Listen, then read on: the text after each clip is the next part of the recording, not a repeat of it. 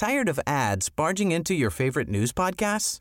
Good news. Ad-free listening is available on Amazon Music for all the music plus top podcasts included with your Prime membership. Stay up to date on everything newsworthy by downloading the Amazon Music app for free or go to amazon.com slash. That's amazon.com slash to catch up on the latest episodes without the ads. Ahora inicia A la Una con Salvador García Soto. A la Una. Donde la información fluye, el análisis se explica y la radio te acompaña. A la Una con Salvador García Soto. A la Una. Comenzamos.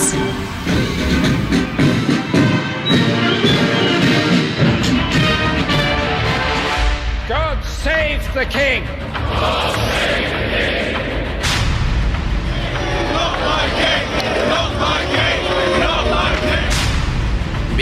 Una felicitación a Saúl Canelo Álvarez que ganó una pelea más.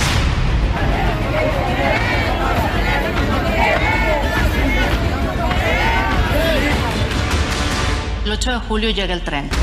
En dos meses estaremos recibiendo el primer eh, tren en el taller de Cancún.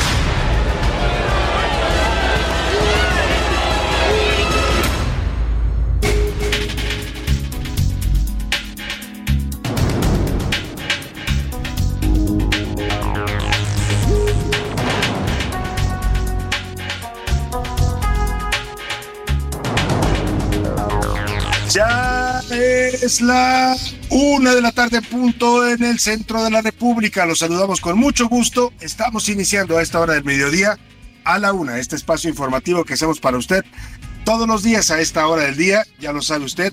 Aquí estamos puntuales, listos y con la mejor actitud para iniciar la semana primero, pero también para informarle, acompañarle y entretenerle en esta parte de su día. En este lunes 8 de mayo. Estamos iniciando semana y lo hacemos con la mejor actitud. Le vamos a llevar en las siguientes dos horas toda la información importante, solo lo más importante de lo que haya ocurrido en la ciudad, en el país y en el mundo. Lo escuchará usted aquí en A la Una. Yo soy Salvador García Soto, en nombre de todo este equipo de profesionales que me acompaña. Le doy la más cordial bienvenida y lo invito a que permanezca con nosotros en las siguientes dos horas para repasar juntos el panorama informativo eh, que está ocurriendo en estos momentos. Hoy es Día Internacional del Cáncer de ovario, entre las otras celebraciones que vamos a estar teniendo el día de hoy. También es Día Mundial de los Burros. Se celebra a esta especie animal que es tan útil, que ha sido tan útil para los seres humanos, animales no solo de compañía, sino también de trabajo, de carga. Y bueno, han sido incluso fuente de inspiración de canciones, de poesía, de obras literarias, grandes obras literarias se han escrito sobre estos animales de los burros que nos acompañan prácticamente pues desde que existe el ser humano en la tierra, en los relatos más remotos de la Biblia y de otras eh, de otros eh, tipos de relatos antiguos aparecen ya los burros como un animal eh, domesticado por los seres humanos y que son fundamentales para el trabajo humano. Vamos a estar hablando, por cierto, de, de los burros en la música. También, también vamos a estar homenajeando musicalmente en este lunes a Enrique Iglesias, este cantante español, hijo de Julio Iglesias, bueno, pues que está cumpliendo ya 48 años de edad.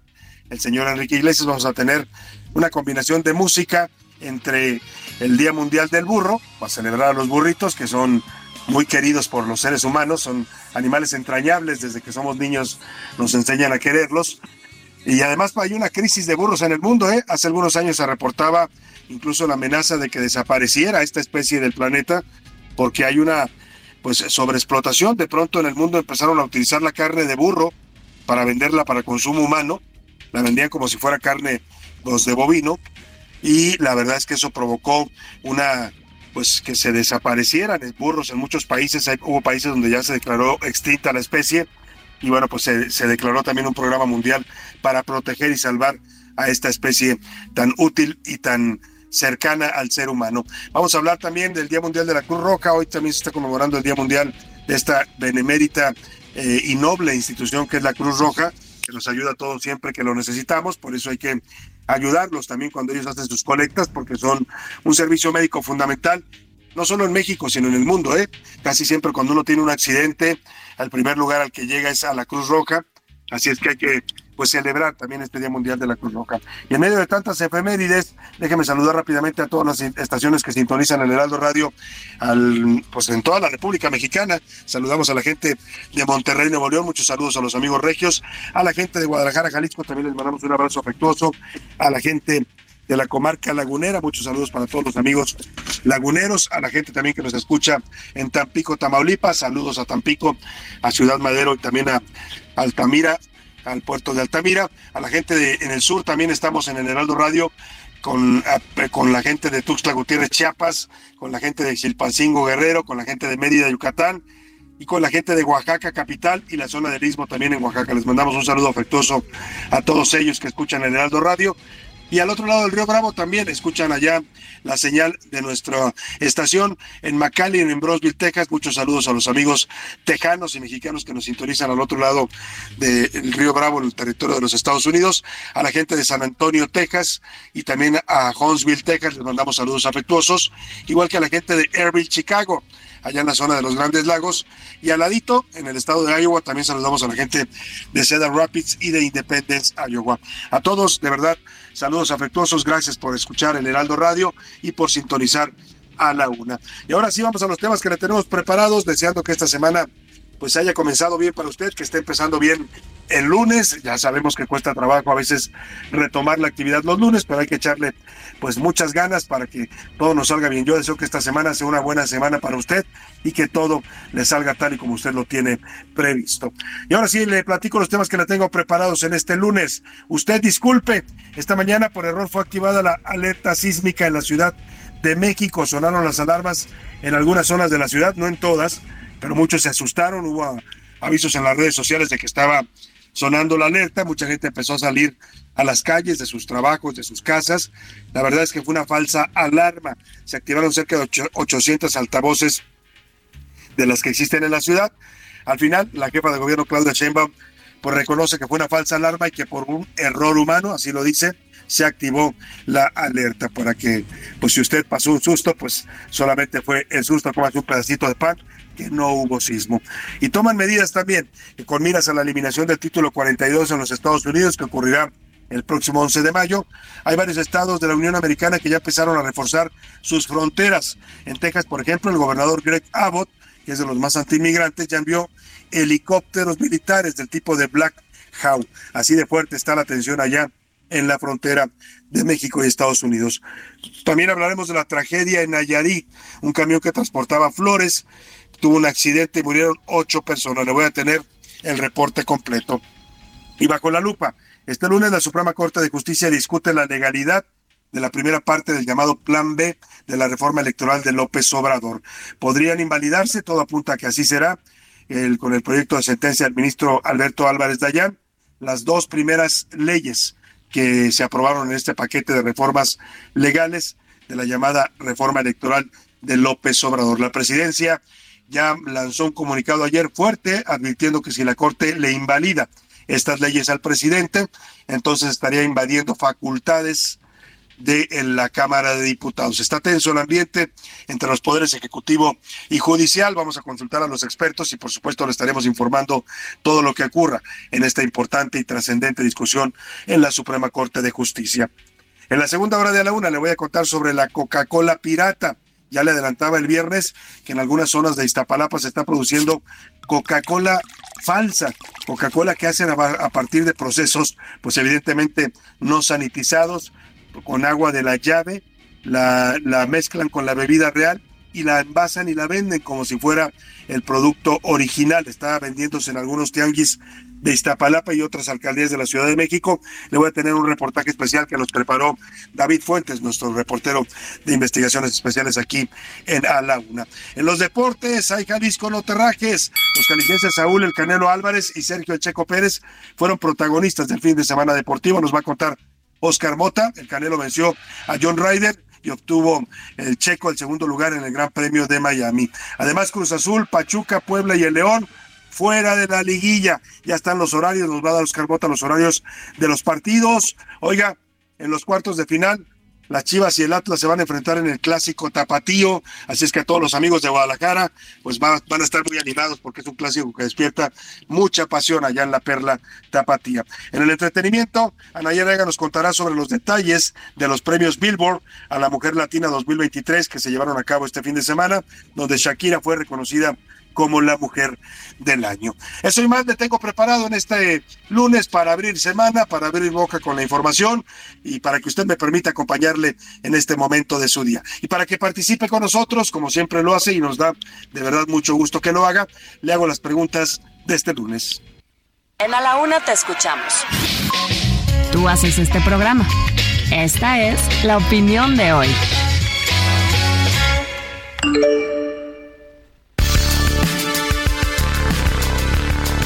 Y en las preguntas de este día le tengo temas interesantes para que usted opine, comente, debata con nosotros. Ya sabe que son siempre son temas pues que nos involucran a todos porque son asuntos públicos, algunos tienen que ver con la sociedad, otros con la política, otros con, con simplemente con el entretenimiento, en fin, le preguntamos aquí de todo para que usted siempre nos dé su opinión y su punto de vista. El primer tema que hoy le pongo sobre la mesa es a tres días de que deje de funcionar el título 42 ocurrirá el próximo 11 de mayo.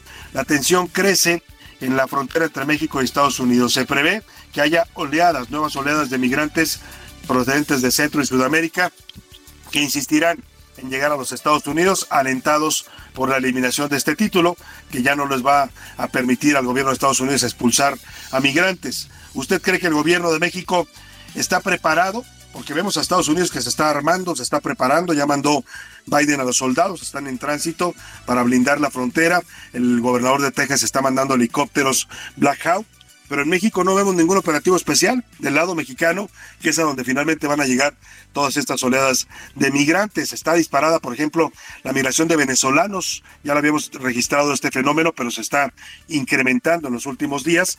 Así es que yo le pregunto hoy, ¿usted cree que el gobierno mexicano se está preparando ante lo que puede ser una nueva crisis migratoria y humanitaria por el arribo de migrantes a nuestra frontera con Estados Unidos. Le doy tres opciones para que me conteste. No, no se está preparando México, será un caos.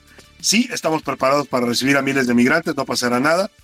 Porque esto, esto último lo dijo el presidente, ¿eh? que no va a pasar nada, que, estemos tranquilos. Bueno, pues yo le, le doy esa opción también si usted quiere contestar. Y la última opción, a México no le importan los migrantes.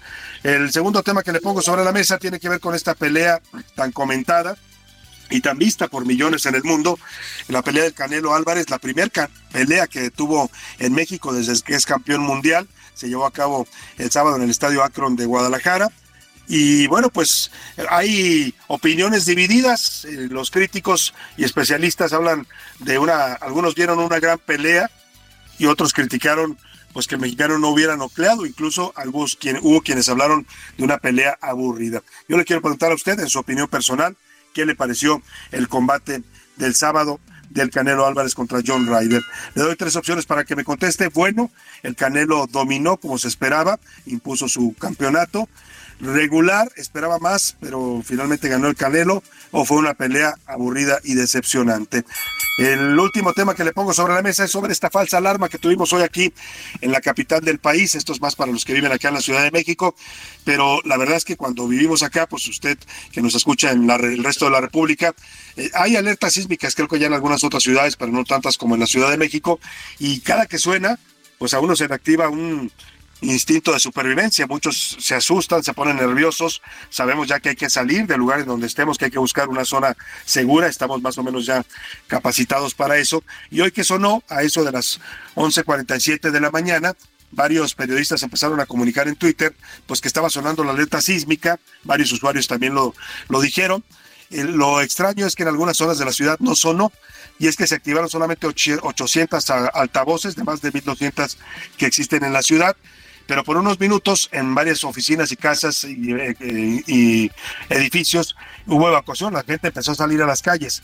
Al final, nunca hubo temblor. La jefa de gobierno, Claudia Sheinbaum, confirmó que sí sonó la alerta, pero dijo que fue un error humano, pidió disculpas a la población por el susto, así lo dijo en su cuenta de Twitter. Yo le quiero preguntar, ¿usted escuchó la alerta? ¿Y qué opina pues, de que ocurran este tipo de errores humanos? No la escuché, pero los errores pasan. Sí la escuché, hubo irresponsabilidad, al asustarnos con un falso sismo, o de plano, pues un error lo comete cualquiera. Son los temas que hoy le pongo para que usted comente, opine y debate. Y dicho esto, pues nos vamos, nos vamos ahora sí al resumen de noticias, porque esto, esto como el lunes y la semana ya comenzó. Ciudadanos incumplidos. De una lista nominal de 7.7 millones de personas, apenas el 5.1% votó este domingo por los proyectos de presupuesto participativo 2023 y 2024, así como por la renovación de las comisiones de participación comunitaria. Tropiezo.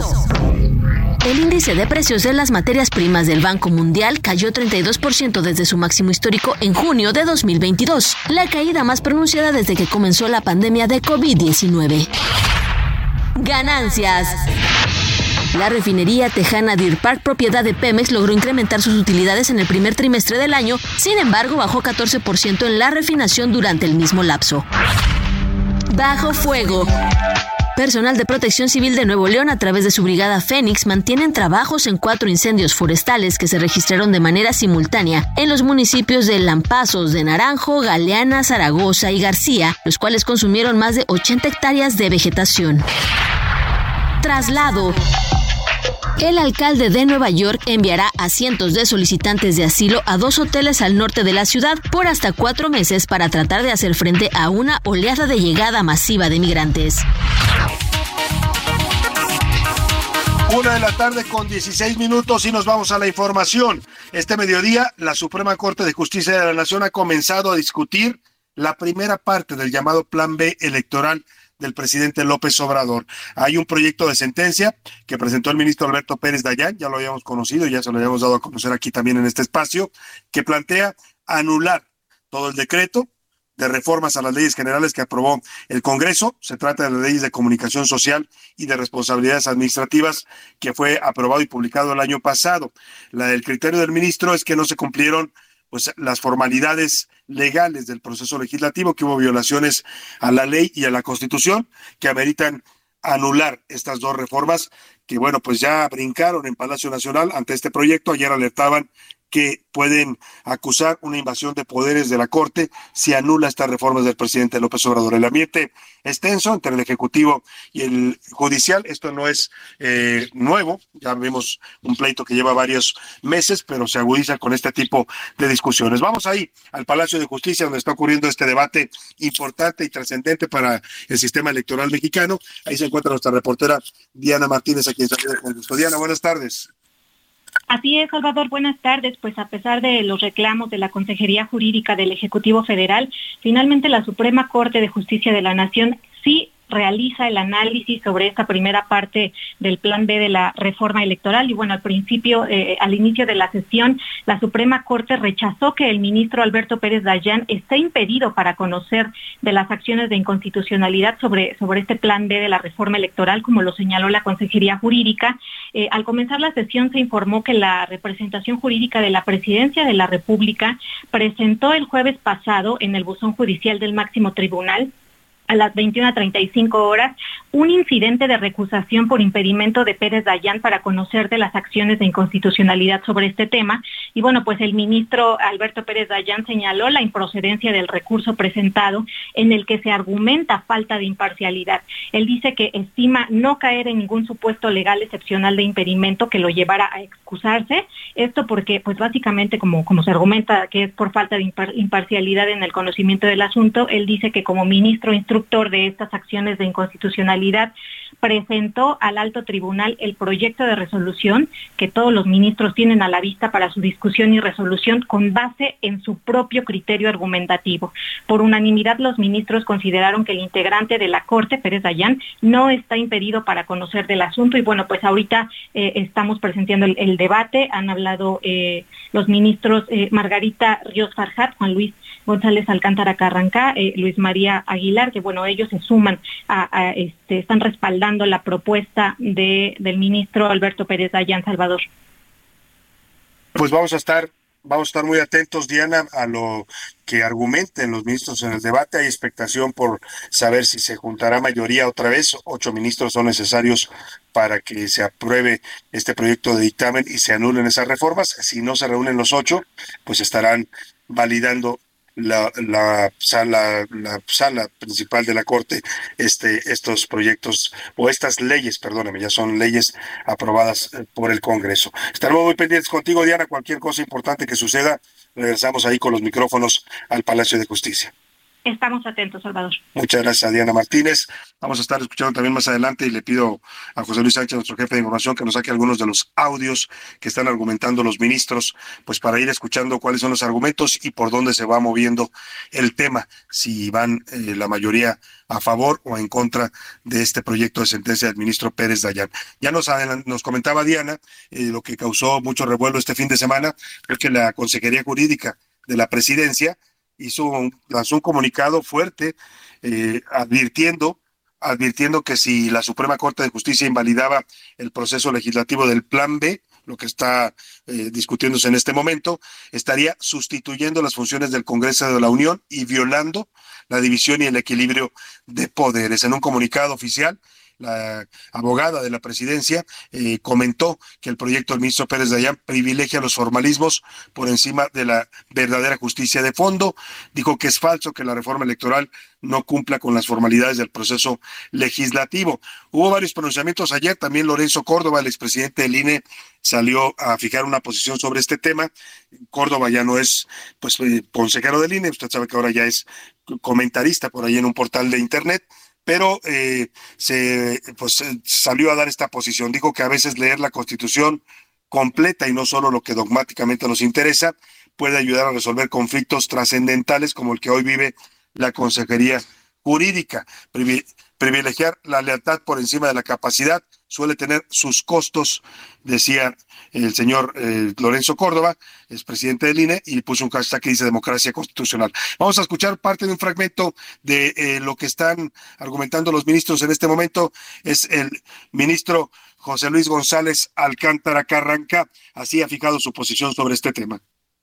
Por ello, considero que, por sí sola, la regla de la mayoría resulta insuficiente para legitimar este proceso legislativo que prescinde de los trámites elementales que garantizan la toma de decisiones en una forma deliberada y permite generar consensos razonados.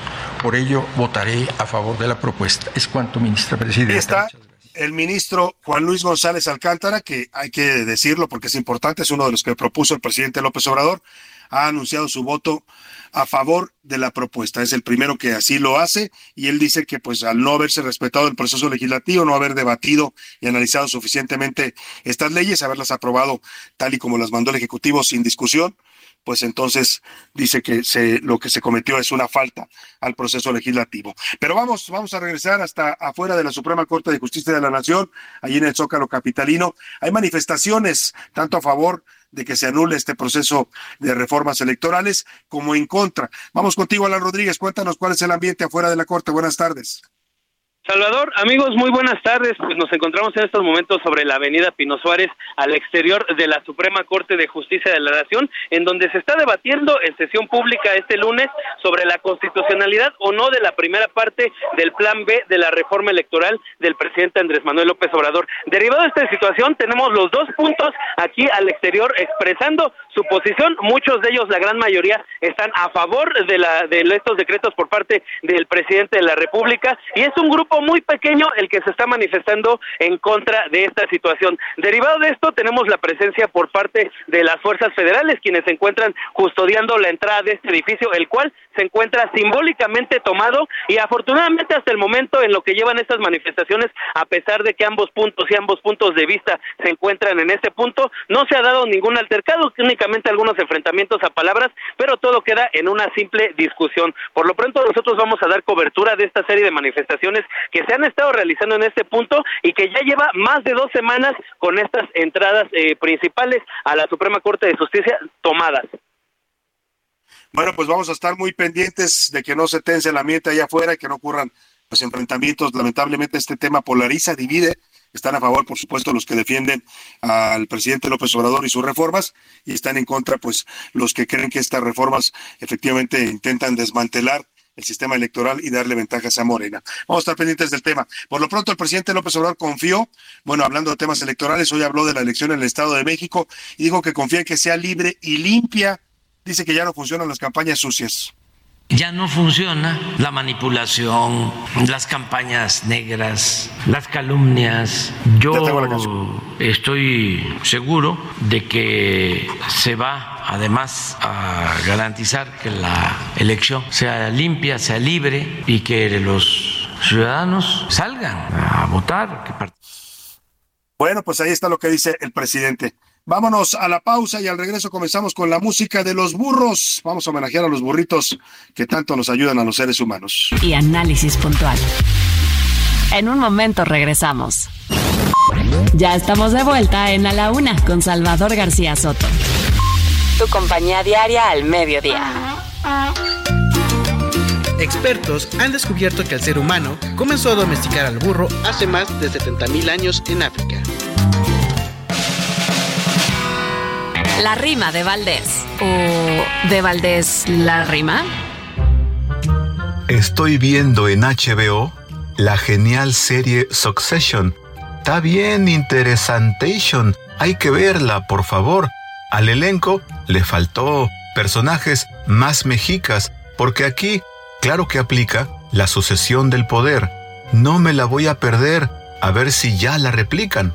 Los codazos entre ellos se están poniendo rebuenos, son dramáticos y amenos, golpes bajos, con destellos, se jalan de los cabellos con tal de candidatearse, corcholatas destaparse, así se los pidió el jefe, pero qué bueno es mi peje, esto debería filmarse. Métanle acelerador, les dijo el Señor Supremo. No se los dijo en un memo, fue en Palacio de Obrador. Y aquí vienen, sí señor, y el que la pasó muy grato, que no va para candidato, es don Ricardo Monreal, quien volvió a la Casa Real, pues no más hacerse pato. A pesar de que son relacionados con la ignorancia o falta de conocimiento e inteligencia, los burros son animales muy listos. Pueden localizar agua e incluso llevarla a otros animales para que no sufran por la falta de líquido.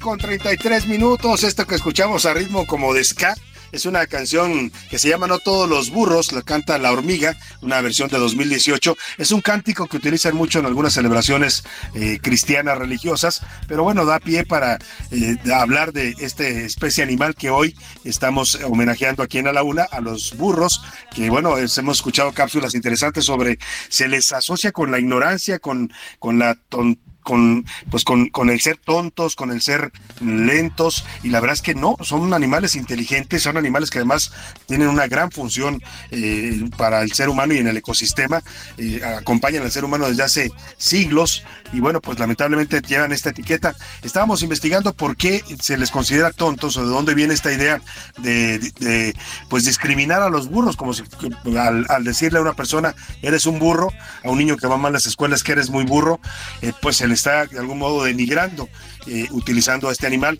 así como pasa con los puercos, ¿no? Que se les asocia con la suciedad, así pasa con los burros, con la ignorancia. La verdad es que no hay un origen exacto, hay algunas versiones antiguas que dicen que en Roma, cuando una mujer cometía adulterio, la sentaban en un burro, viendo hacia la parte trasera del burro, y la paseaban por las calles como una forma de humillarla por haber cometido adulterio, y la gente le gritaba, eres una tonta, eres una tal, por cual, y de ahí viene la asociar, eso piensan algunos historiadores, a la figura del burro con esta denigración, y otras más teorías hablan de que, pues cuando se le empezó a comparar con los caballos, pues se les veía como una especie de caballo chiquito, un caballo inferior, ¿no? Aunque en realidad los burros tienen mucha más capacidad de carga con los caballos, resisten más, o sea, pueden incluso estar en el desierto caminando días enteros y pueden aguantar.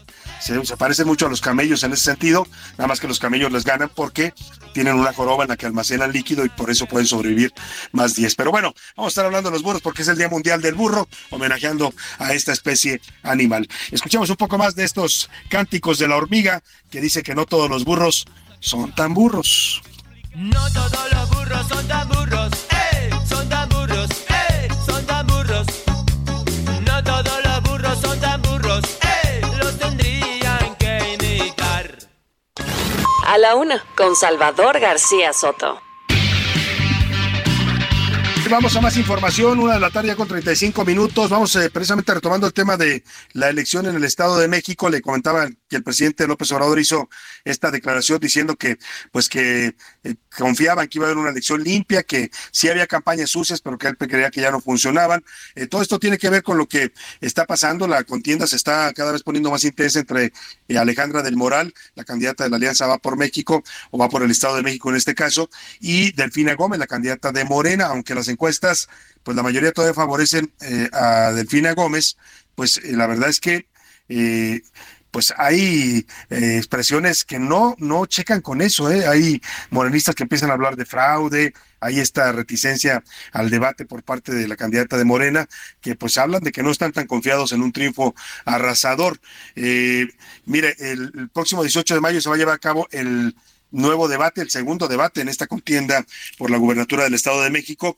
Eh, hubo un cambio porque pues por ahí se generó polémica, la, moderadora que habían elegido, la periodista Pamela Cerdeira, empezó a cuestionar en redes que se estuviera pretendiendo eliminar la posibilidad de que el moderador hiciera preguntas directas y duras a los eh, contendientes, en este caso a las contendientes, que les hiciera preguntas incómodas, eh, y esto ocasionó pues que efectivamente parece que hay un acuerdo entre el, el PRI y Morena, para suavizar un poco el debate, para que no sea tan, tan rudo, y esto incluye, incluyó ya un cambio de moderadora. Se eliminó a Pamela Cerdeira, a la que habían invitado, y se invitó a Ginarelli Valencia, es una comunicadora, eh, no la ubico, supongo que es una periodista del Estado de México, eh, eh, pero el caso es que ella va a ser quien coordine y modere este debate. Eh, Llenarelli Valencia, le digo quién es, es una comunicadora egresada de la Universidad Autónoma del Estado de México, fue directora general de comunicación de la Universidad Mexiquense, integrante de la Red Mexicana de Periodistas de Ciencia, y desde 2006 trabaja en medios como Televisa en el Estado de México o la agencia MBT. Bueno, no es un perfil tan alto, pero seguramente pues va más con este formato que eligieron, que es un formato, hay acuerdos pues para no, para que no haya ataques, Delfina condicionó condicionó ir al debate a que Alejandra del Moral no fuera pues tan confrontativa con ella como lo fue la vez pasada y parece que vamos a ver un debate pues un poco más descafeinado en el Estado de México. Pero vamos a otro tema interesante también y lo que está pasando allá en la frontera norte de México, eh, pues se viene una ola de migrantes, lo cual podría generar una nueva crisis en México. Es más de 660 mil eh, migrantes indocumentados están listos en la frontera de México para cruzar a los Estados Unidos. Eso lo sabe bien el presidente Biden lo saben bien los gobernadores de los estados fronterizos en Estados Unidos que están blindando con militares la frontera. Hoy el gobernador de Texas, le decía hace un rato Greg Abbott, anunció que va a enviar helicópteros Black Hawk para vigilar la frontera de Texas con México. Eh, según la patrulla fronteriza, eh, casi la mitad de estos migrantes, 660 mil, es decir, unos 330 mil, intentarían, cruzar por la garita de San Isidro, esto en Tijuana, en la frontera con eh, California, Y bueno, pues vamos hasta allá, precisamente hasta Tijuana, donde hay mucha preocupación y tensión por esta situación que se está viviendo con la eliminación del título 42 en los Estados Unidos, que ocurre ya el próximo jueves. Saludo con gusto a nuestra corresponsal allá en Tijuana, Ana Laura Wong. ¿Cómo estás, Ana Laura? Buenas tardes. Hola, ¿qué tal Salvador? Te saludo con muchísimo gusto desde Tijuana para informarte que ya el Ayuntamiento de Tijuana se encuentra listo para actuar en caso de que el fin del título 42 genere alguna situación de emergencia humanitaria, como ya hemos visto en otras ocasiones que migrantes puedan acampar en las garitas, estén a las afueras de los albergues en espera de algún lugar, pues debido a que actualmente los albergues se encuentran a su máxima capacidad. La alcaldesa Monserrat Caballero Ramírez informó que ante esta situación el municipio se encuentra nada más a la espera de que la Federación y el Estado dispongan lo que van a hacer en esta materia para conocer cuál será el plan y poder seguirlo, aunque el propio municipio ya cuenta con una estrategia. También menciona la alcaldesa que van a instalar pantallas informativas en los albergues con el mismo sistema con el que operan los bancos, esto pues para dar a conocer los turnos desde esos lugares y evitar las filas en las garitas. También se les estará brindando ayuda humanitaria en caso de que el nuevo caso de atención sea presencial y en la puerta de entrada. Por su parte, el titular de la Dirección Municipal de Atención al Migrante, Enrique Lucero Vázquez, pues comenta que será un gran desafío para la ciudad fronteriza y están pues listos para la asistencia humanitaria que se pueda requerir. Incluso habla de habilitar las unidades deportivas aquí en la ciudad fronteriza, como lo hicieron cuando llegó la comunidad ucraniana aquí a la frontera. Entonces, pues solamente están a la espera de que llegue la comunidad migrante aquí a la ciudad de Tijuana. Muchísimas gracias, Salvador, y estaremos atentos a lo que se vaya desarrollando sobre este tema. Muchas gracias y bonito día. Buen día también para ti y muchas gracias por tu reporte a nuestra eh, corresponsal allá en Tijuana, Ana Laura Wong, que nos dice, bueno, pues que Tijuana por lo pronto se está preparando para esta oleada migrante que se espera con eh, la eliminación del título 42 en Estados Unidos. Ya le platicaba que el gobernador de Texas, Greg Abbott, anunció hoy el envío de helicópteros Black Hawk y C-130. Son helicópteros de guerra, eh, para que me entienda. Son helicópteros, los conoce usted bien porque, bueno, los que vieron la película esta famosa del halcón negro, estamos hablando de ese tipo de helicópteros que se utilizaban en Afganistán y en otras guerras, los ha utilizado el ejército de Estados Unidos. Esos son los que está mandando ahora el gobernador de Texas a vigilar la frontera. Así de fuerte están viendo lo que puede ocurrir a partir del 11 de mayo. Pero vamos justamente hasta el estado de Texas, el estado de la estrella solitaria, con nuestro reportero, nuestro amigo periodista que radica allá, eh, Lalo Campos. Eduardo Campos, te saludo con gusto allá en el estado tejano. ¿Cómo estás, Lalo? Platícanos cómo se está viviendo esta tensión y esta posible crisis migrante en la frontera entre México y Estados Unidos. Salvador, ¿cómo estás? Buena tarde, te saludo crece la tensión de manera importante en la frontera México-Estados Unidos. Y es que el gobernador tejano Greg Abbott acaba de anunciar en Austin el despliegue de equipos tácticos de la Guardia Nacional en los puntos más importantes de cruce en toda la frontera tejana.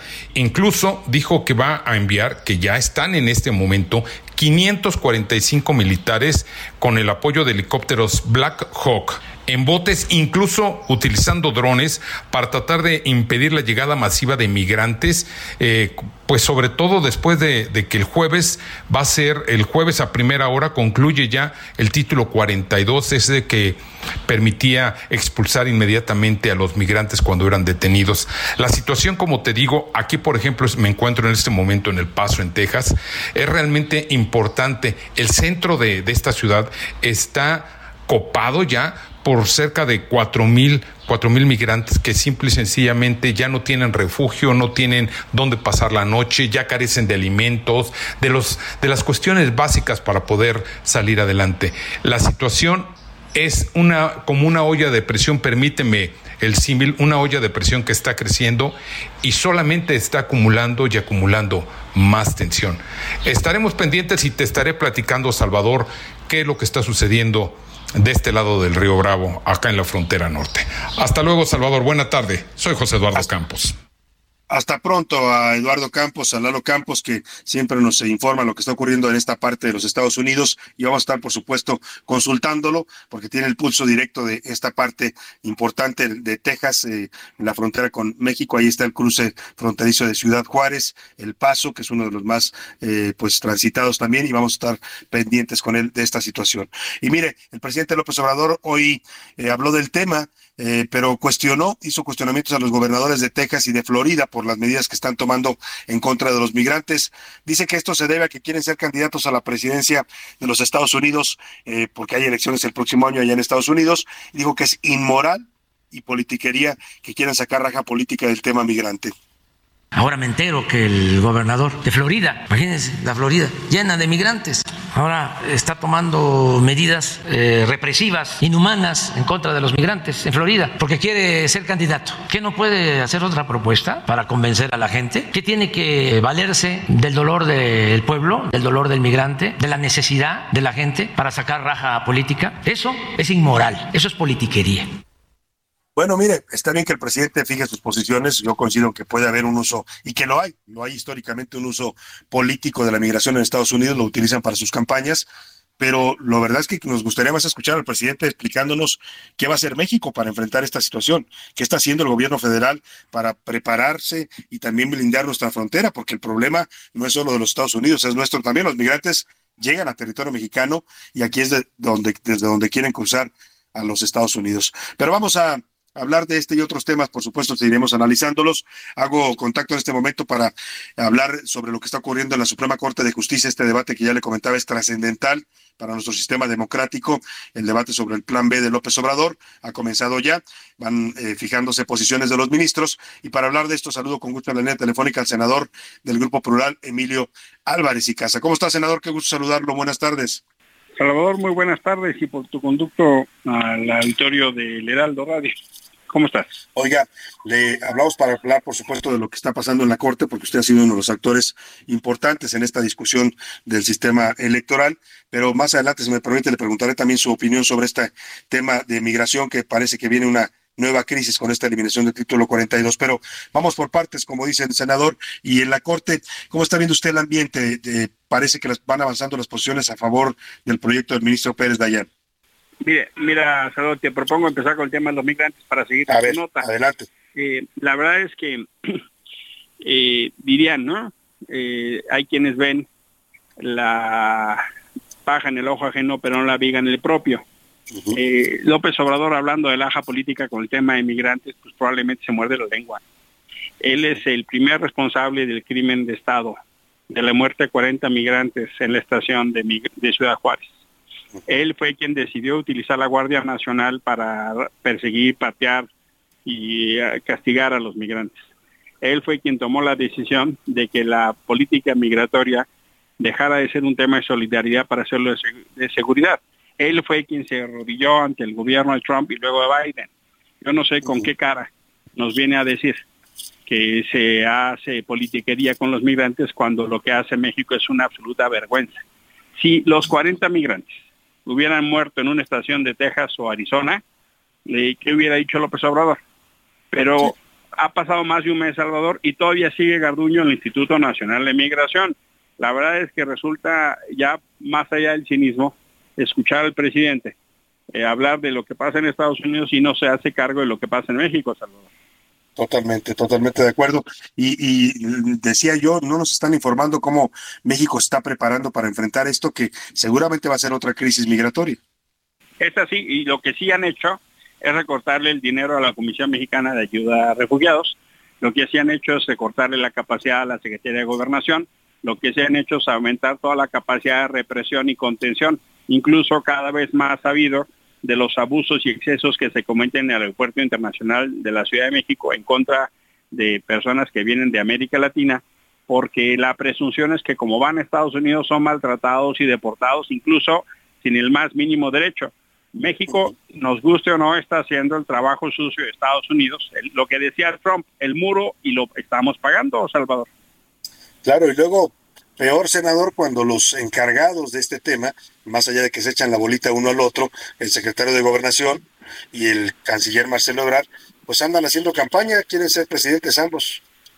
Ambos en campaña, como si no hubiera una serie de tragedias y denuncias, no solo la muerte de 40 migrantes en la estación de Ciudad Juárez, que ya de por sí sería alarma, sino que distintos crímenes de odio y ciudades abandonadas a su suerte.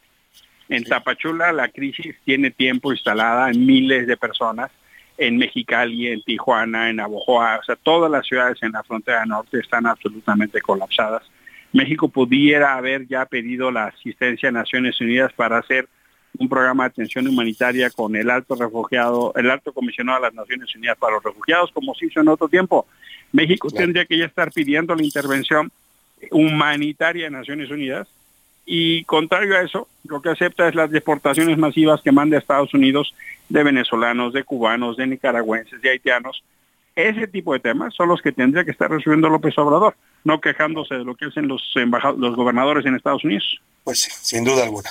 Ahora sí pasemos al tema de la Corte, senador, y cómo está viendo el ambiente y bueno, estas presiones ayer desde la presidencia que trataban de amagar a la Corte de que si discutía este asunto hoy, como ya lo está haciendo, pues podía invadir, eh, incurrir en invasión de poderes por aquello de que estarían invadiendo facultades del legislativo. Este tema es eh, esencialmente una de las mayores preocupaciones de López Obrador y es en, en realidad un fraude a la Constitución. López Obrador y Morena no tienen los votos para modificar la Constitución, pues sencillamente porque el pueblo de México no se los dio. Y eso sí es una sustitución del, legislativo. Eso sí es un fraude. Quisieron modificar leyes menores en contra de la Constitución y ahora amenazan y amagan a la Corte. Incluso López Obrador ha salido a regañar a ministros que según él deberían eh, obedecerle porque él los propuso. Eh, es muy preocupante que el presidente y la presidencia de la República se constituyan como en el cártel del chantaje de Palacio Nacional amagando y amenazando a la Corte. Eh, tienen manifestaciones y expresiones de odio en contra de la ministra Piña, tienen amenazas, tienen eh, la clara denostación del Poder Judicial, pero eso sí, cuando estaba Saldívar, pues eran a partir de un piñón grandes amigos, pues porque Saldívar le hacía paje judicial de López Obrador. Ahora que no es ese contexto, vemos una presidencia que se dedica a amenazar al Poder Judicial. Yo espero yo espero el, el Poder Judicial de la República actúe en defensa de la Constitución. Es lo único que pedimos. Quienes eh, acudimos a la Corte, justo para que deliberaran lo que hoy están deliberando, es porque vemos que está en riesgo no solo la Constitución, sino el sistema democrático del país y un proceso electoral que dé confianza. El López Obrador pareciere que quiere blindar las elecciones del 24 a una elección de Estado, empezando por cambiar las reglas y los procesos. Ojalá, y yo espero, que la propuesta del ministro ponente sea la que prospere y que declare la inconstitucionalidad del plan B, porque en realidad pues se pusieron a legislar más allá de la Constitución violando la propia ley y Constitución, Salvador. Claro, pues vamos a estar pendientes, se está empezando a fijar posiciones. Yo creo que pronto sabremos si hay o no una mayoría para anular esta reforma. Sí, por supuesto, le estaremos consultando, senador Emilio Álvarez y Casa. Por supuesto que sí, yo creo que es un tema que nos va a trazar un horizonte muy, eh, eh, pues la verdad es que muy crítico. Si se defiende la Constitución y el horizonte democrático, o cada vez caminamos más hacia un gobierno más autoritario, que sin empache amenaza a todos los poderes. En el legislativo dice que no consensa con la oposición y legislan solos. Nunca había pasado eso en el Senado. Y ahora pues amenazando al judicial, pues eso pues se llama fascismo, pues, así, ya así dicho. Así, sin duda alguna. Pues estaremos pendientes, senador. Le agradezco y le mando un abrazo. Un abrazo de vuelta, Salvador. Buenas tardes. Es el senador Emilio Álvarez y Casa. Y vamos rápidamente a los deportes. Un avance con Oscar Mota, porque hay muchos temas que vamos a comentar hoy con él. Los deportes en A la Una con Oscar Mota. Señor Mota, lo escuchamos. Mi querido Salvador García Soto, amigas y amigos, hoy un gran día para ganar, para iniciar la semana, muchísima actividad este, por supuesto, tanto sábado como domingo, lo estaremos revisando a detalle más adelante, pero lo importante que usted tiene que saber es el triunfo de Canelo Álvarez, se fue hasta la decisión unánime contra un valiente John Ryder, verdaderamente me parece muy interesante lo que mostró este boxeador británico, también el segundo lugar de Sergio Checo Pérez, que puede saber un poco agridulce dulce, mi querido Salvador, amigos, porque había arrancado con la pole position para este Gran Premio de Miami. Sin embargo, en una batalla verdaderamente escalofriante y muy buena, pierde el primer lugar contra su compañero Max Verstappen. Lo estaremos revisando más adelante. Y por supuesto, los duelos de la liguilla, donde, como bien comentabas al inicio del programa, querido Salvador, tenemos clásico de Jalisco, Chivas contra el equipo de Atlas, que se eh, antoja verdaderamente un buen partido, querido Salvador. Ya están los horarios, ¿verdad, Oscar Mota? Nos dirás en la segunda hora eh, en qué horario se van a llevar a cabo los partidos de la liguilla. Yo lo que te quería preguntar eh, brevemente es, ¿qué opinas tú? Porque hoy le preguntamos al público en esta opinión dividida sobre si eh, fue una buena pelea o fue una pelea mala y aburrida. En mi impresión, lo que yo obtuve la oportunidad de ver, de revisar, obviamente, inclusive ya como repetición, me pareció una pelea entretenida, querido Salvador. Ya, obviamente, en el análisis, digamos, como que técnico, temas de boxeo, mm, ya cada quien podrá tener obviamente diferentes eh, percepciones, pero a mí me pareció una pelea entretenida. Verdaderamente lo que llegó a hacer eh, John Ryder fue obviamente para destacar, pero lo revisamos más adelante. Más tarde lo regresaremos con calma, Oscar Mota. Vámonos a la pausa porque ya se acabó la primera hora. Esto es A mi burro. Seguro usted se la sabe porque todos la cantamos en el kinder. Una gorrita negra, una gorrita negra, mi burro enfermo está, en primavera está. A mi burro,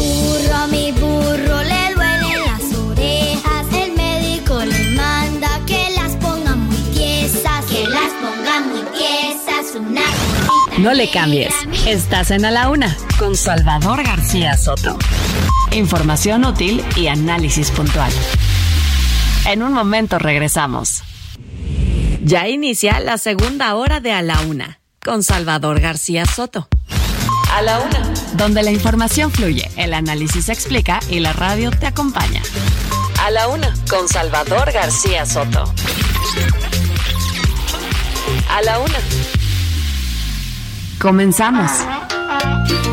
El burro es uno de los pocos animales que puede vivir prácticamente en todos los climas. Incluso, según expertos, está igual de adaptado al desierto que los camellos.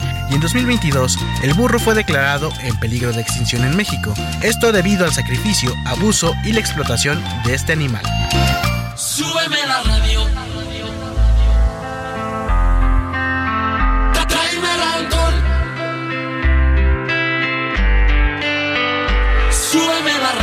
Que está mi canción. Siente el bajo que va subiendo. Tráeme el alcohol que quita el dolor. Vamos a juntar la luna y el sol. Súbeme la radio, que está mi canción. Siente el bajo que va subiendo. Tráeme el alcohol que quita el dolor. Hoy vamos a juntar la luna y el sol. Ya no me importa nada, ni el día ni la hora. Si lo he perdido todo, me has dejado en las sombras. Te juro que te pienso, hago el mejor intento.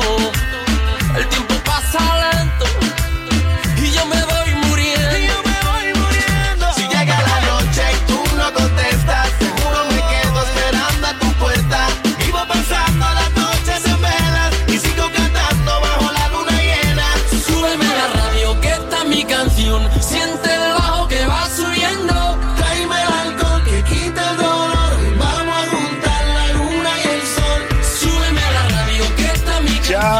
las 2 de la tarde en punto en el centro de la República y es un gusto saludarlo. A esta hora del mediodía iniciamos la segunda hora de la una y también ya la tarde de este lunes 8 de mayo. Una tarde que por cierto se puso un poco nublada acá en la Ciudad de México. De pronto cambió, era un día soleado y estamos teniendo nublados y un poco de viento. Así es que, bueno, pues el clima ya sabe usted que nunca tiene palabra. Por lo pronto nosotros estamos regresando a esta pausa al ritmo de esta canción de Enrique Iglesias que se llama Súbeme la radio. Ya le platicaba hace un rato que Enrique Iglesias, eh, pues eh, eh, hijo de, ya sabe usted, de Julio Iglesias, está cumpliendo 48 años de edad. Hoy lo celebramos escuchando parte de su música. Eh, la verdad es que cuando salió Enrique Iglesias, muchos se preguntaban si iba a ser capaz de, llenar los zapatos de su padre, ¿no? Porque pues su padre fue un artista internacional, el primer, el primer gran artista latino que logró hacer un crossover a todo el mundo, ¿no? Fue conocido en Estados Unidos, vivió muchos años en Miami, lo conocieron en Asia, bueno, daba conciertos en todos lados el señor Julio Iglesias, y la verdad es que viendo con el paso de los años, ya Enrique Iglesias lleva una carrera ya de más de 20, 30 años, pues la verdad es que no solo lo igualó, no diría yo que lo superó, pero también, también se volvió un artista de referencia internacional. Enrique Iglesias, y en este caso lo escuchamos con estos ritmos urbanos, con los que ha tenido gran éxito, esta canción de hace unos años, de 2017, que dice, súbeme la radio. Todos hemos vivido un momento que vamos escuchando la radio y de pronto empieza la canción que nos gusta y le trepamos al volumen, como dicen. De eso canta Enrique Iglesias y con esto comenzamos la segunda hora de A la Una. Ahora le platico lo que le tengo preparado en esta segunda parte del programa. Súbeme la radio que está mi canción. Siente el bajo que va subiendo. Tráeme el alcohol que quita el dolor. Vamos a juntar la luna y el sol. Súbeme la radio que está mi canción. Siente el bajo que va subiendo. Tráeme el alcohol que quita el dolor. Hoy vamos a juntar la luna y el sol. Huyendo del... Dos de la tarde con cuatro minutos y a este ritmo de reggaetón vamos a pues a, escuchar los temas que le tengo preparados. Primero, primero quiero agradecerle si usted continúa con nosotros desde la una de la tarde que arrancamos este espacio. Gracias de verdad por su preferencia hacia esta opción informativa. Eso nos está posicionando cada vez más en la Radio Nacional. Nos da mucho gusto que le guste lo que hacemos y que nos escuche y nos apoye y nos siga todos los días.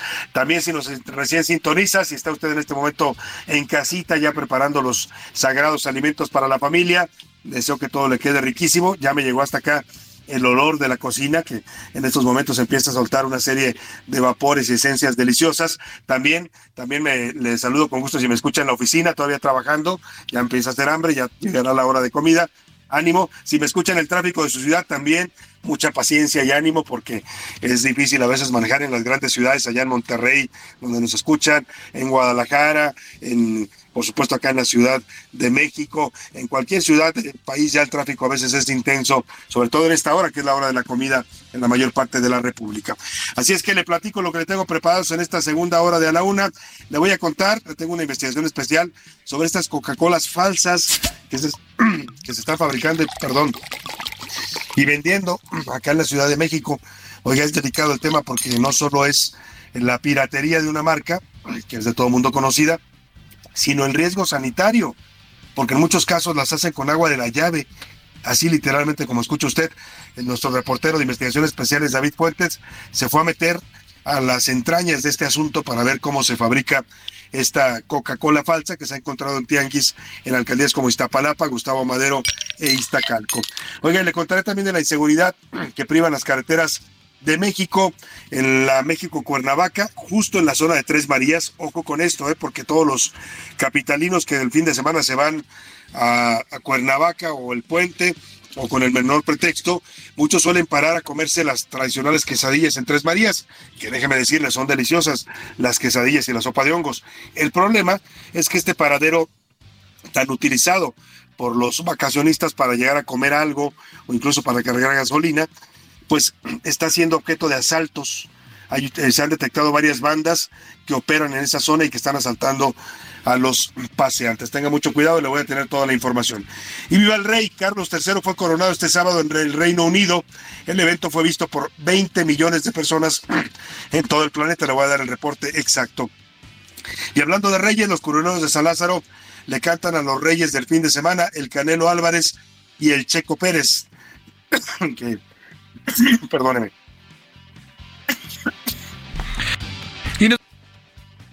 Nos van a cantar precisamente del Canelo y de los reyes, los reyes que vivieron este fin de semana. ¿Por qué? Bueno, pues este sábado Carlos III ya, ya fue coronado como rey de Reino Unido, rey de toda la Inglaterra, de la Commonwealth y todos los países que están asociados a este reino. Bueno, pues ya habemos rey, ahora sí oficialmente fue coronado este fin de semana Carlos III. Y bueno, pues estos tres reyes además, que es el señor Checo Pérez y además Canelo Álvarez, los tres reyes de este fin de semana. De eso nos van a cantar los curuleros de San Lázaro en su karaoke informativo de este lunes. Además, tendremos todo lo que se vaya generando en información en los próximos minutos. Seguimos pendientes de la Suprema Corte, Salvador, de lo que se está discutiendo. Este, la primera parte del Plan B. Están ya emitiendo sus posturas. Todavía no hay votación, pero continúa el debate sobre este tema de la discusión del Plan B allá en la Suprema Corte y le tendremos eh, actualización constante de lo que está ocurriendo y lo que se está discutiendo por allá. Tenemos bastante variado, Salvador, esta segunda hora. Mucho que ofrecer y mucho que contarle, Salvador. Sin duda alguna, José Luis, información importante que ir actualizando a la audiencia. Le ofrezco una disculpa. Se me está cerrando ahí la cerrando un poco la garganta, pero vamos a tener todo esto que nos comentabas, José Luis, información sin duda importante. Y vamos en este momento ¿A qué vamos, José Luis? Vamos aquí está Milka Ramírez, vamos a escuchar eh, los comentarios, como siempre es importante su voz. Tenemos muchos mensajes que nos han llegado a través de nuestro WhatsApp y también a través de la cuenta oficial de Salvador García Soto, arroba S García Soto. Si te parece, Salvador, tuvimos temas importantes por platicar y es momento de preguntar por acá. ¿Qué dice el público? Y, hay muchos mensajes al respecto, querido Salvador. Y bueno, pues mira, sobre el tema de los burros, aquí nos está, está platicando. eh, Hola Salvador, yo tengo siete años, me llamo Paquito, y yo creo que los burros es de los animales más bonitos que existen en la Tierra. A mí me encantan además, y yo no creo que sean tontos, al contrario, yo cuando los veo en las caricaturas me parecen unos animales tiernos y bastante inteligentes. Saludos, Pa- saludos al señor Salvador de parte de Paco, nos dicen por acá. Buenas tardes. Tenemos más eh, mensajitos por acá desde, Ide- desde Hidalgo. Eh, Leo nos dice, buenas tardes, me hacen recordar esta de la burrita que está en Hidalgo. Es de mi mamá, desde hace años ha vivido con ella y a veces se desata, a veces se desata esta burrita, pero luego de 15 días solita regresa a su lugar de origen y solita regresa No a casa de mi yo. mamá, nos dice por acá, nos dice este desde Hidalgo, Salvador. José Luis, todos hemos tenido historias con los burritos, ¿no? Hay una gran obra de la literatura eh, mexicana que es esta obra de El Platero y yo, de, ahora se me va el autor, es eh, JJ, ¿cómo se llama el, el autor? A ver si me lo puedes checar por ahí, El Platero y yo, que es un- Juan una Ramón gran es- historia que... de Juan Ramón Ramón, Jiménez. Juan Ramón Jiménez, que todos leímos de niños porque venía incluso contenida en los libros de texto. Y yo creo que ese tipo de, de literatura nos ha acercado mucho también a este a estos animales que son muy nobles además. Los burros son un animal que es totalmente noble con el ser humano. Puede trabajar jornadas larguísimas, los utilizan mucho en, el campo mexicano para cargar pues cosas, para cargar materiales, para cargar productos, para transportar distintas, incluso personas, y son animales de verdad muy nobles. Yo creo que hay un, hay un vínculo muy fuerte, además, más allá de este estigma que les hemos puesto a los burros como animales tontos, hay un vínculo muy fuerte con los seres humanos. Así es, Salvador, y además nos han ayudado en muchísimas cosas, Salvador, en las construcciones. A ver, estos animales son los que nos ayudaron, o por lo menos ayudaron a, a culturas antiguas, a llevar y traer las diferentes estructuras y piedras para para edificar pirámides, para edificar cualquier tipo de, eh, de, eh, inmuebles anteriores, ¿no, Salvador? Ayudaron al final.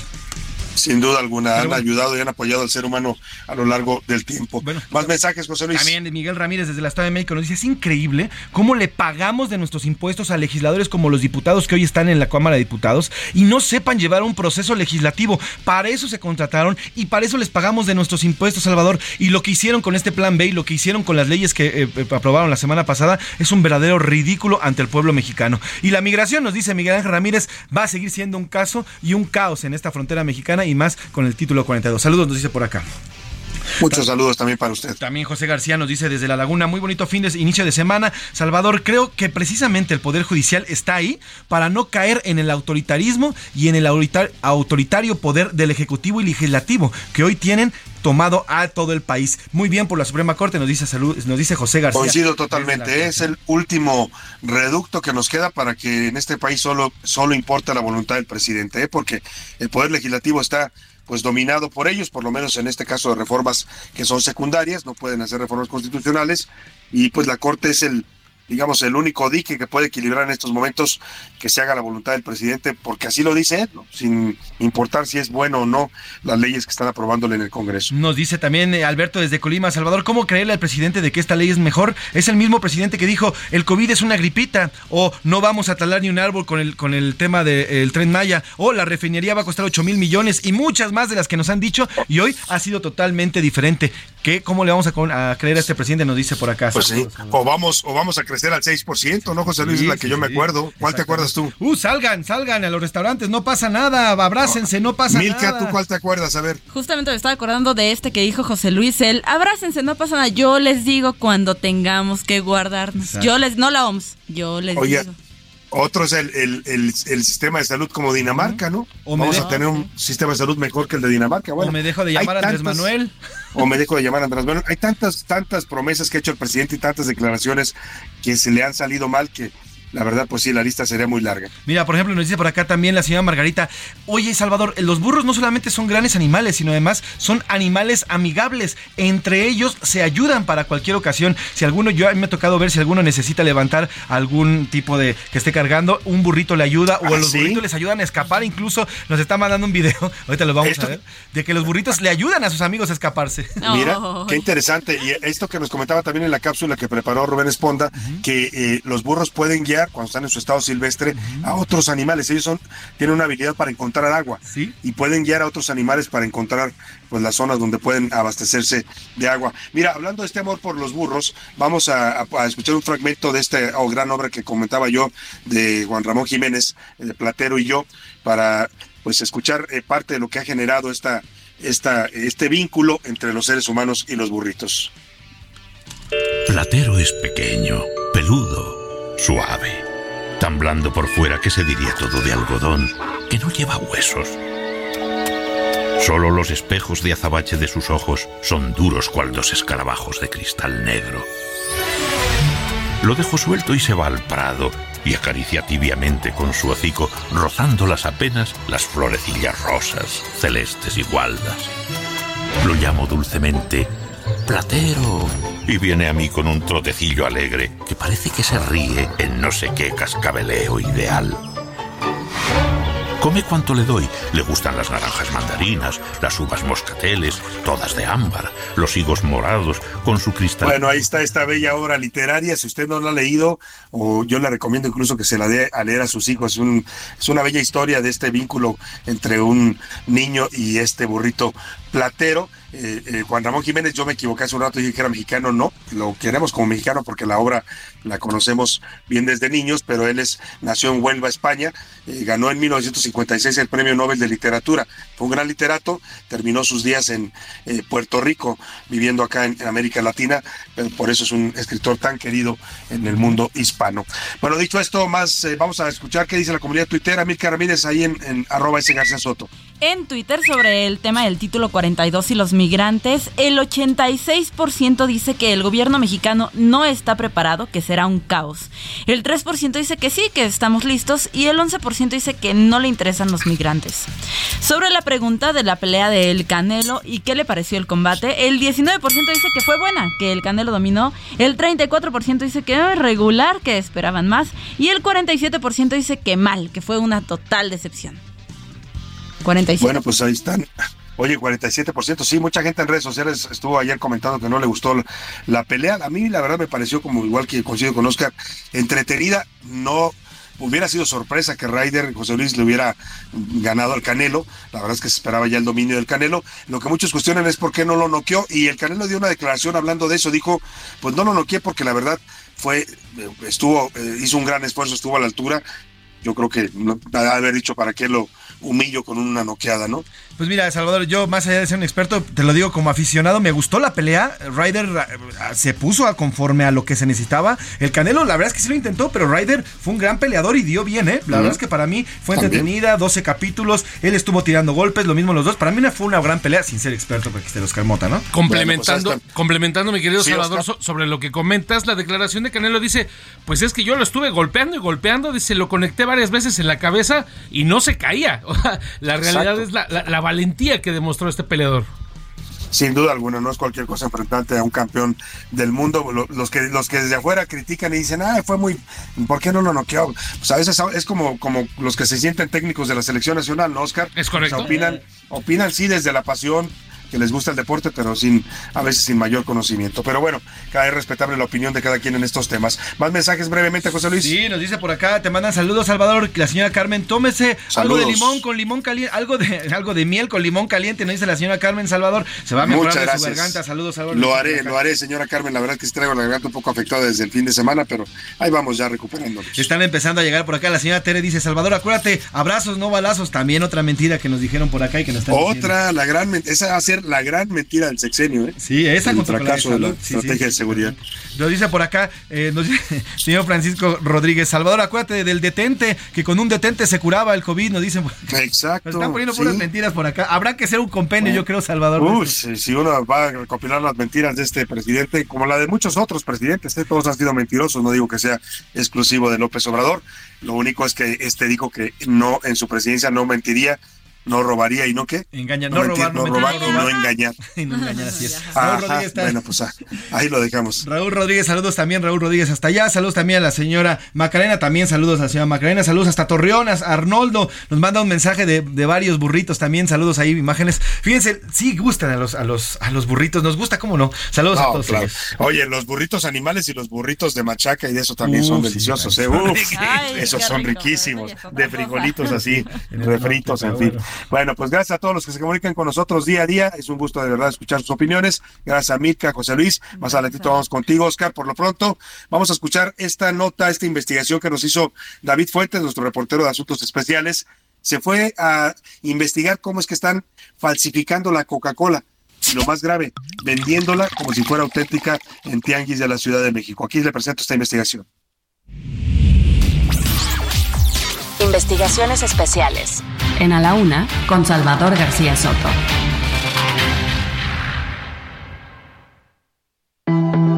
En este país todo se piratea. Desde ropa de marcas, tenis, chamarras, carnes, música, videos, en fin. Hasta la Coca-Cola. Así es. La semana pasada, la Fiscalía Capitalina clausuró una bodega ubicada en la alcaldía Iztapalapa, en la cual se clonaba este popular refresco de cola. Se detuvo a dos personas y se dio a conocer cómo operaban y dónde vendían este refresco clonado. Según la fiscalía, la Coca-Cola clonada se vende en tianguis de las alcaldías Cuauhtémoc, Iztapalapa, Gustavo Amadero y todos aquellos que hacen frontera con el Estado de México. Además, en tiendas de barrios de Chalco, Nesa y Chimalhuacán.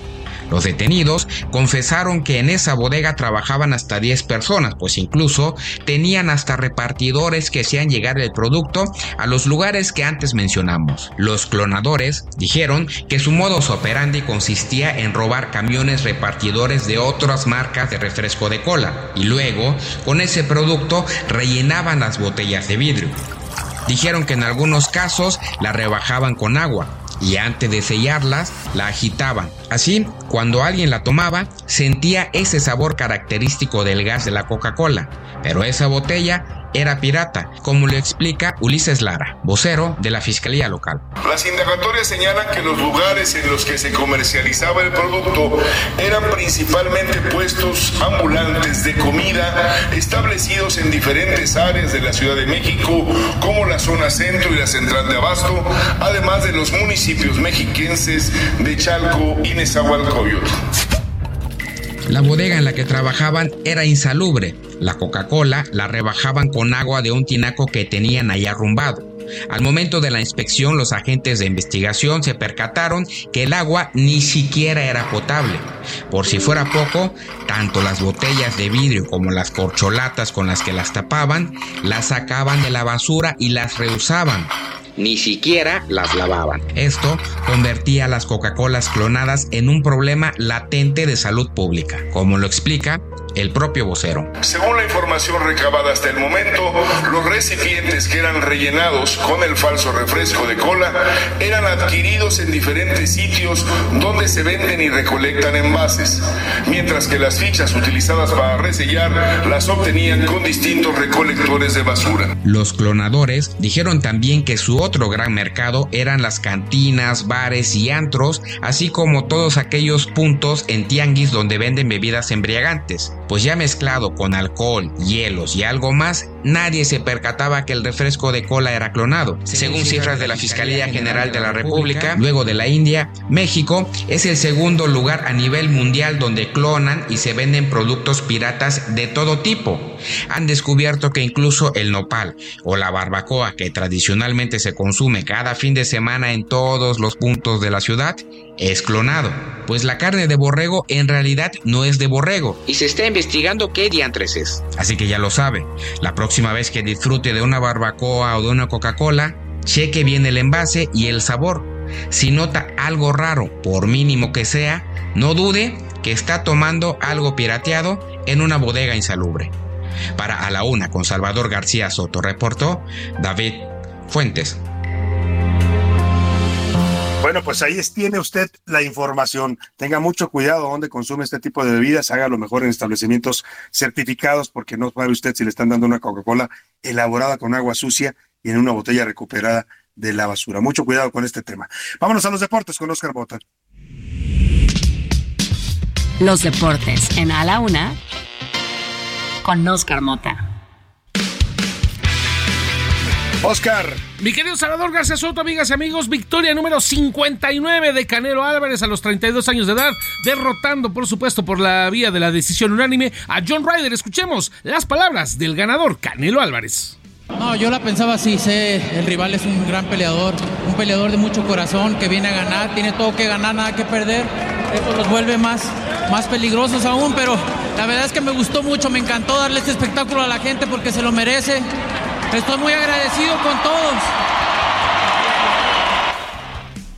Hay, por supuesto, ante el atronador, todo el público, más de 60 mil personas que fueron obviamente a apoyar a Canelo Álvarez, que reitero, me parece que vieron un espectáculo entretenido. Quien también dio, por supuesto, un espectáculo y una carrera muy importante fue Sergio Checo Pérez, que pese a perder la pole position, bueno, en este caso quedó en pole position el día sábado, sale en primer lugar y pierde ese primer lugar ante Max Verstappen. Fue una gran carrera. Escuchemos precisamente las palabras de Sergio Checo Pérez.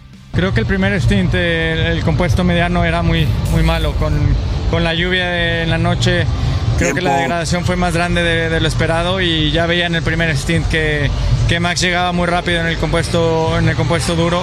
Y también fue una realidad, ¿no? Que llevaba un ritmo muy bueno en, en el compuesto duro.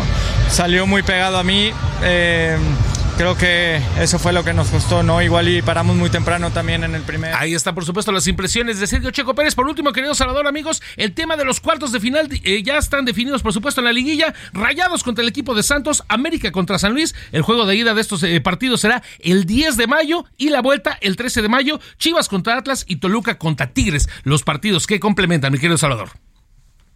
Muy bien, Oscar muchas gracias. Muchos políticos anduvieron ahí en la pelea del Canelo, ¿eh? Se vio por ahí al gobernador de Nuevo León, Samuel García, al líder del Congreso, el señor eh, Ignacio Mier, incluso al presidente del Tribunal Superior de Justicia de la Ciudad de México, Rafael Guerra. Vamos a la pausa y volvemos con más para usted. Heraldo Radio, la H se lee, se comparte, se ve y ahora también se escucha.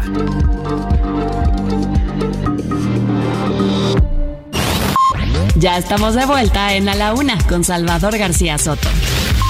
Tu compañía diaria al mediodía. Expertos han descubierto que el ser humano comenzó a domesticar al burro hace más de 70.000 años en África. Para sobrevivir esta noche que viene fría y sola. Un aire de éxtasis en la ventana para vestirme de fiesta y ceremonia. Cada vez que estoy contigo, yo descubro el infinito. Tiembla el suelo, la noche se ilumina y el silencio se vuelve melodía y es casi una experiencia religiosa. Sentir que resucito si me tocas. Subir al firmamento prendido de tu cuerpo es una experiencia religiosa. Experiencia religiosa. Dos de la tarde con 31 minutos y estamos regresando de la pausa con esta canción de Enrique Iglesias. Fue de los primeros éxitos que tuvo cuando inició su carrera musical. Aquí en México fue un gran éxito en la radio. Experiencia religiosa se llama. Y bueno, pues habla de ese sentimiento que alguien siente cuando se enamora de otra persona. Escuchamos a Enrique Iglesias porque hoy está cumpliendo 48 años de edad. Este joven español, ya no tan joven, ya va para el quinto piso, pero todavía sigue sin duda haciendo música y teniendo éxito en el mundo. Vamos a escuchar un poco más de Enrique Iglesias y nos ligamos al ojo público.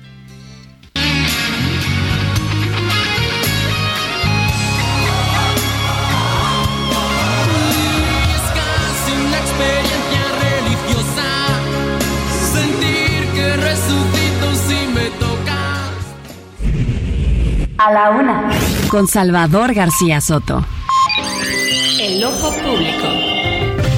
En A la Una tenemos la visión de los temas que te interesan en voz de personajes de la academia, la política y la sociedad.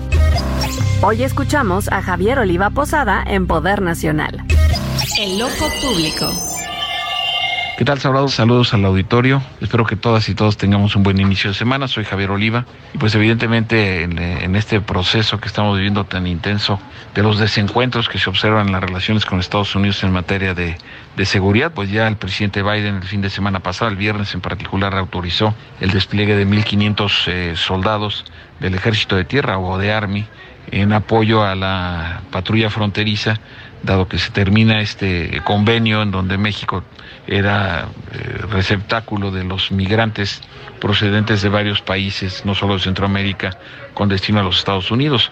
Eh, la sorpresa ahora, Salvador, es que hay personas que proceden de la India, de Brasil, de Irán, es decir, ya la diversificación, hasta de Nepal leí en varias notas, en varios reportajes que vienen a nuestro país tratando de ingresar a Estados Unidos y esto pues evidentemente siempre es un foco de tensión y como lo he comentado en anteriores eh, oportunidades, al ser el proceso electoral simultáneo presidencial entre México y Estados Unidos, pero desde luego que se vuelve un tema electoral. Fue muy criticado incluso por integrantes del Partido Demócrata, del mismo partido del presidente Biden, eh, la decisión porque la, la, asocian más a un asunto propiamente electoral que a un que una solución o una pretendida solución estructural al problema de la migración, que va a ser un problema que como sabemos es un tema que es desde luego permanente, es algo que va a estar allí eh, por décadas y por décadas tampoco se ha encontrado una, una solución o algunas medidas que puedan paliar las presiones eh, migratorias que forman parte, digamos, claramente de la naturaleza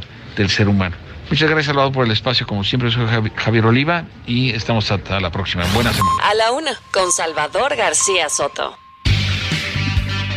Dos de la tarde con 34 minutos y vamos rápidamente hasta la Suprema Corte de Justicia porque en este momento está ocurriendo el revés que da la Suprema Corte de Justicia al plan B de López Obrador. La mayoría de ministros han rechazado de manera contundente las leyes electorales aprobadas por el Congreso, han dicho que violaron los procedimientos legislativos y que no, no son válidas. Están anulando la ley, las reformas a la Ley General de Comunicación Social y a la ley de los eh, de la Administración Pública por considerar que violaron los procesos legislativos. Es decir, que le echan para atrás al presidente su plan B electoral.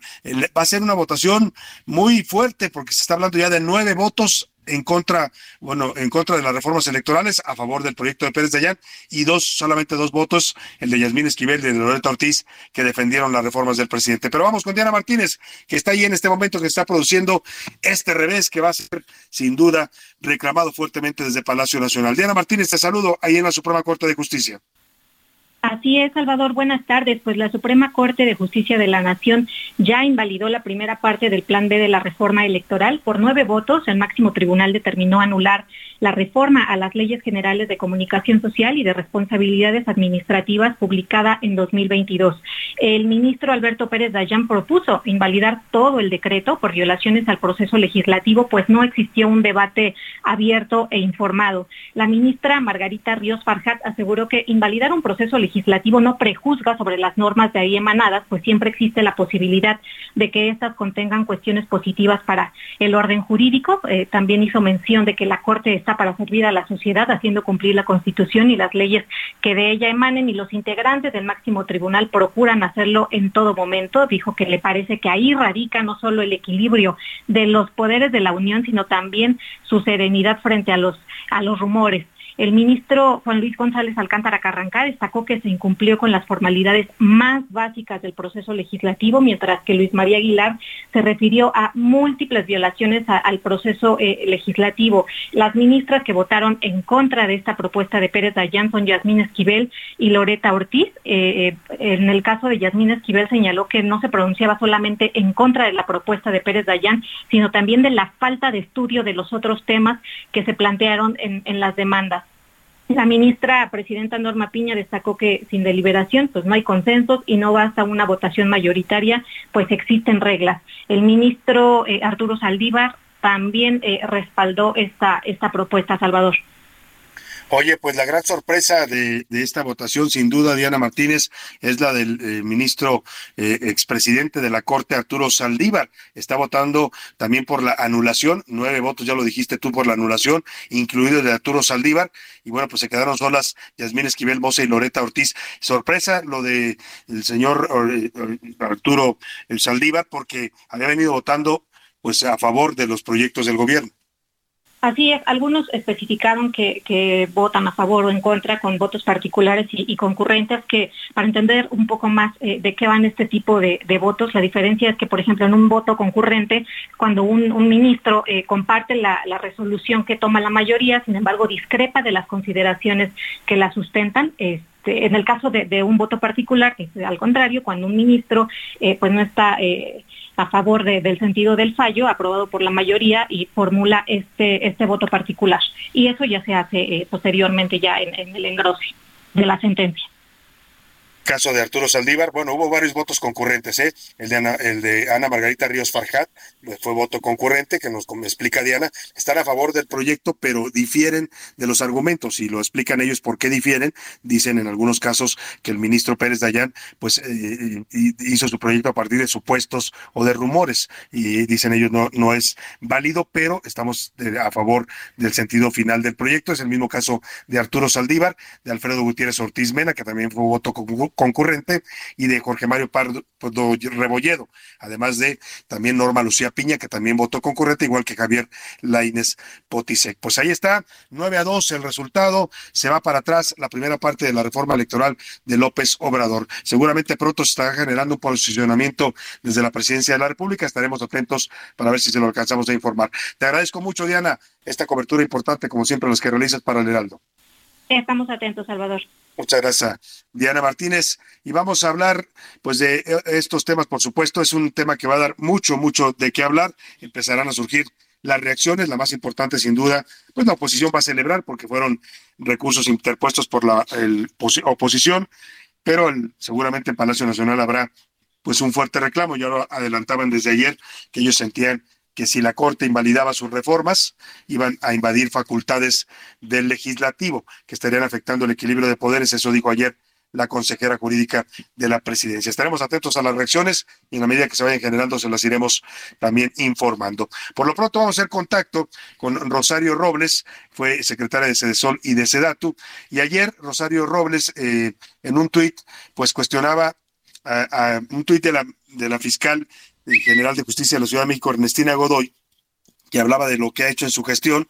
Por cierto, está buscando candidatearse para ser reelecta en el cargo. Se va a definir pronto ese tema, la, posible continuidad o la elección de un, nuevo fiscal para la Ciudad de México. Y en ese afán subía este tuit donde decía la fiscal Ernestina Godoy que la justicia es de hechos, no de palabra. Llevo tres años esperando, bueno, perdóname, eh, eh, ese, es, ese es el tuit de Rosario Robles, el tuit de la fiscal Ernestina Godoy, lo que decía era que pues estaba haciendo justicia en la Ciudad de México, que por primera vez se hacía justicia más allá de prejuicios, en fin, una serie de afirmaciones eh, sobre su trabajo en estos cuatro años, casi cinco años que ha sido. Dice textual, se lo leo, es un honor ser la fiscal general de la capital del país. Nos ha tocado transformar la justicia y lo hacemos todos los días por la convicción de que son los ciudadanos, los capitalinos, los que merecen una vida mejor. A esto le contestó Rosario Robles en su cuenta de Twitter.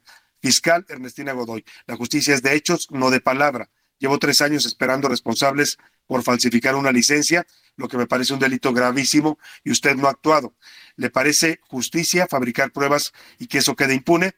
Para hablar de este tuit y de este mensaje que sube a sus redes sociales, hago contacto precisamente con Rosario Robles Berlanga. ¿Cómo está, Rosario? Qué gusto saludarla. Buenas tardes.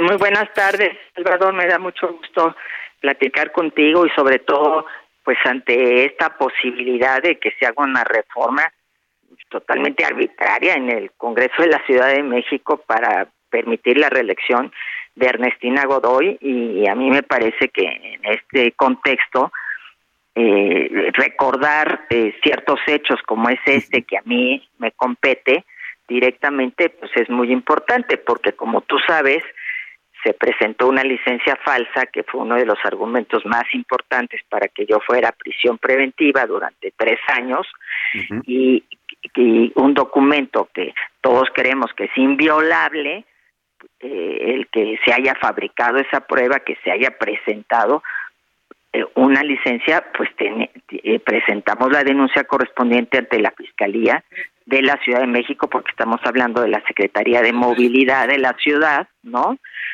Para que se investigara y se establecieran responsabilidades. Mariana, mi hija, en algún momento tuvieron la información y les pasaron ya el documento en donde se iba a dar carpetazo a esta investigación y fueron incluso ante la fiscalía y con los medios y se presentaron para impedir que se cerrara la investigación y se dijera que no había responsabilidades. A mí me parece algo gravísimo que refleja el, poco compromiso con la justicia, el que eh, se presta una fiscalía para avalar pruebas eh, que se presentaron para una eh, que fueron fabricadas para una venganza política y pues no me parece que eso sea un compromiso con la justicia Salvador. Claro, como lo afirma en su tuit la fiscal. ¿Usted cree que en esta fiscalía, la que ha encabezado Ernestina Godoy, que ciertamente fue histórica porque fue la primera mujer en encabezar esta fiscalía, se había ofrecido pues un tipo de justicia distinta? ¿Usted cree que mm, se cumplió ese objetivo o simplemente se hizo justicia eh, política? Porque hay muchos señalamientos, además del suyo, de otros casos que han llevado a la Fiscalía General de Justicia de la Ciudad de México. Bueno, a mí me tocó convivir dos o, vivir de cerca dos casos muy importantes o, tres, diría yo. Primero, pues el de Alejandra Cuevas, que evidentemente sabemos que la Fiscalía de la Ciudad se prestó para eh, determinar un delito que ni siquiera existe y lo, no lo decimos nosotros, lo dijo la Suprema Corte. Segundo, el caso de Repsamen, en donde la dueña del, de la escuela está en la cárcel para lavarle la cara a quien soy la jefa de gobierno, que era en ese momento la, la delegada en, Tlalpan, y eh, que también tuvo responsabilidad por los permisos que se dieron, y sin embargo nadie eh, rindió cuentas por los muertos en la línea 12 del metro, metro o por los migrantes, o por, es decir, una justicia de carácter selectiva, una justicia persecutoria, y tres, pues todos los casos que yo vi de cómo actúan los ministerios públicos, de cómo el, el, la Fiscalía de la Ciudad de México, que se supone que es eh, bajo la modalidad de un gobierno que ha dado una lucha democrática, que desde el 97, pues les anexan temas como pandillerismo, si se robaron un gancito en el Oxxo, para que a fuerzas tenga que ir la gente a la cárcel. Entonces, en lugar de ir a una justicia restaurativa, separan a las mujeres de sus hijos, las colocan eh, como negocio porque después les andan vendiendo procesos abreviados a cambio de dinero, ministerios públicos y demás, y me tocó ver muchos casos de injusticia. Entonces yo le diría a los diputados de la Ciudad de México que antes de reelegir a nadie, vayan, así como fue el ministro Saldívar, vayan a, visitar Santa Marta y escuchen a las mujeres cómo sus procesos están totalmente amañados, cómo les ponen robo con violencia, cómo les ponen robo con pandillerismo, cómo les ponen les agravan el delito de robo con tal de tenerlas en la cárcel. Entonces, creo que, que eso no tiene nada que ver con la justicia, mucho menos con una visión progresista que tiene que ir más a la parte restaurativa, que a esta visión punitiva y de persecución como se ha caracterizado. Pero a mí particularmente, pues me llama la atención que un documento que es garantía para todos nosotros, que es la licencia, que nadie puede pensar que alguien pueda traer una licencia o tener una licencia duplicada nuestra, eh, se haya presentado como una prueba fabricada y no se haya actuado en consecuencia por la procura, por la Fiscalía de la Ciudad de México. No haya responsables, no se haya encontrado dentro de la Secretaría de Movilidad quién hizo ese movimiento y quién es responsable de toda esta circunstancia. Porque eso involucra además el caso particular de usted y que seguramente también eh, algunos otros que, se quejen de los procedimientos judiciales eh, eh, van directo contra esta figura. Hablo del Ministerio Público, Rosario, que es una figura que es la que directamente presenta las pruebas, investiga, se supone que investiga, pero que también están haciendo un trabajo pues por consigna. Así es, exactamente, que en mi caso, en este caso fue el Ministerio Público Federal, pero la competencia de investigar la licencia era de la Ciudad de México porque es un documento que se expidió aquí en la Ciudad de México y que fueron en las que están involucrados servidores públicos de la Ciudad de México. Y sin embargo, ya casi nos querían dar un albazo y un carpetazo. ¿Cómo esa persona puede hablar de justicia? ¿Cómo puede decir que hizo un gran trabajo? Que vayan de veras a Santa Marta Catitla, que hablen con las mujeres, que conozcan sus casos para que vean tanta mujer que está en la cárcel que no debería de estar ahí, que además las tienen en prisión preventiva, encerradas 23 de las 24 horas, Salvador. ¿Qué tiene que ver eso con la presunción de inocencia y con un gobierno o una fiscalía progresista? Nada. Nada, absolutamente, que además dice hacer justicia de género, es parte de lo que han, han, eh, ufanado en esta, en esta administración. Le pregunto finalmente, Rosario, para usted, entonces, Ernestina Godoy no debiera ser candidata a una reelección en la Fiscalía de Justicia de la Ciudad Para mí no, para mí no, porque eh, pues están todos estos casos que hablan de una acción sesgada y que responde a un interés de carácter político y pues es lógico, si era militante de Morena, si estaba en Morena y ahora es la fiscal, de autonomía no tiene nada. Ella participa de un proyecto y en consecuencia los diputados tendrían que valorar claramente que necesitamos fiscalías verdaderamente autónomas. Sin duda alguna, eso es parte de lo que tendrán que valorar los diputados del Congreso de la Ciudad de México. Le agradezco, como siempre, Rosario Robles, la confianza en este espacio. Al Muchas gracias, muy buenas tardes. Un abrazo grande, adiós. igualmente, es la exsecretaria de Desarrollo Social y de SEDATU, que ya fue eh, liberada, exonerada de los cargos que le habían creado y bueno, pues ella fue víctima precisamente de esto que dice una licencia falsa que validó la Fiscalía de Justicia de la Ciudad de México, la mantuvo tres años en la cárcel solo por una licencia de manejo falsa. Vámonos a otros temas importantes. Eh, hablando de, este tema de los fiscales, mire, viene muy ad hoc con este tema. Eh, eh, hay un audio.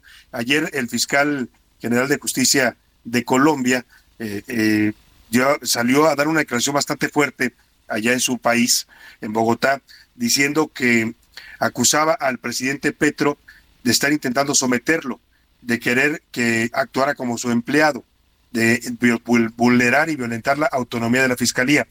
Y este fiscal de Colombia eh, incluso anunciaba que su familia iba a salir del país porque él temía que hubiera una agresión en su contra. Estaba incluso delatando y poniendo bajo la responsabilidad del gobierno de Gustavo Petro la posibilidad de sufrir un atentado. Eh, vamos a escuchar lo que dijo el fiscal eh, general de Colombia sobre este esta acusación fuerte que hace contra el gobierno de Gustavo Petro, al que acusa de estarse convirtiendo en un dictador. Tengo que incumplir mis funciones constitucionales y obedecerle al jefe de Estado en Colombia. Como no lo voy a hacer, porque yo no tengo superior jerárquico en este país, como lo acaba de decir la Honorable Corte Suprema de Justicia, me imagino que tendré consecuencias contra mi vida seguramente y yo responsabilizo a Gustavo Petro de lo que pueda pasarme a mí o a mi familia o de que me puedan asesinar en Colombia. Lo que ocurrió el día de hoy es la situación más grave que haya ocurrido bajo la vigencia de la Constitución de 1991. Gustavo Petro fue elegido presidente de la República, no fue elegido dictador en Colombia. Eso fue lo que dijo ayer Francisco Barbosa, el fiscal general de Colombia. Vaya qué diferencia, ¿eh? Ayer en redes sociales mucha gente comentaba, igualito que Gers Manero, igualito que Ernestina Godoy. No, hombre, ¿cómo nos hacen falta en México fiscales realmente autónomos que se atrevan a decirle no a un gobernante cuando los casos no ameritan la prisión o no ameritan mandar a la gente inocente a la cárcel. Ahí dejamos ese tema y vamos rápidamente a otro asunto, el caso de Cuernavaca. Miguel Ramírez nos cuenta cómo están asaltando en las Tenga usted mucho cuidado. La seguridad en la carretera México-Cuernavaca está cada vez peor. Para muestra, un botón. Este fin de semana se registraron asaltos automovilistas mientras aguardaban por la protesta de campesinos que reclamaban indemnización de algunos terrenos. Caminos y Puentes Federales abrió un doble sentido en un tramo de la autopista para frenar el tráfico. Pero este momento fue aprovechado por delincuentes que lanzaron piedras a los automovilistas y los asaltaron. Comerciantes de Tres Marías se han quejado por la situación pues aseguran que la policía estatal conoce a los delincuentes pero no hace nada al respecto destaca que de manera reciente capturaron a Luis Ibarra el Diablo, vinculado por cometer al menos tres asesinatos en Huitzilac. pero también dejó al descubierto operaciones de cuatro células criminales que se disputan la zona de Tres Marías. Son los netos, los panales, la familia Vara Dávila y los chuchas, quienes se dedican a cometer todo tipo de ilícitos como secuestros, asalto a mano armada, extorsiones y tala clandestina. Pero estos asaltos no son nuevos. En varias ocasiones en redes sociales han hecho las denuncias. Nos asaltaron a mano armada y vean, nos botaron ese vidrio de, de... Ay, estoy hasta temblando, les juro. Nos botaron ese vidrio y vean todo lo que nos dejaron. Agarraron y a mi hijo pues se llevaron todas sus cosas. Así la delincuencia que hace de las suyas ahora en Tres Marías, Morelos. Con información de Iván Márquez para la una con Salvador García Soto, Miguel Ángel Ramírez. Pues tenga usted mucho cuidado, si usted es de los que suelen parar ahí en Tres Marías a echarse una sopita de hongos, unas quesadillas o abastecerse de combustible, cuidado, alerta porque están asaltando mucho en esa zona, operan bandas organizadas. Oiga, el fin de semana se coronó, se coronó el rey Carlos III, lo coronaron, le dieron ya el título de rey del Reino Unido, de la Gran Bretaña y de la Commonwealth. 20 millones de personas presenciaron esta transmisión, 5 millones más que las que vieron la coronación de su madre en 1953. Bueno, pues fue toda una fastuosidad, todo el protocolo. Estuvo Jill Biden, la primera dama de los Estados Unidos, también la esposa del presidente Manuel Macron. Y bueno, Manuel Macron asistió personalmente junto con su esposa Brigitte y un sinfín de personalidades. Los coronados están hasta hicieron su canción al rey Carlos, pero también al rey Checo Pérez y al rey Canelo, que también el fin de semana tuvieron importantes triunfos.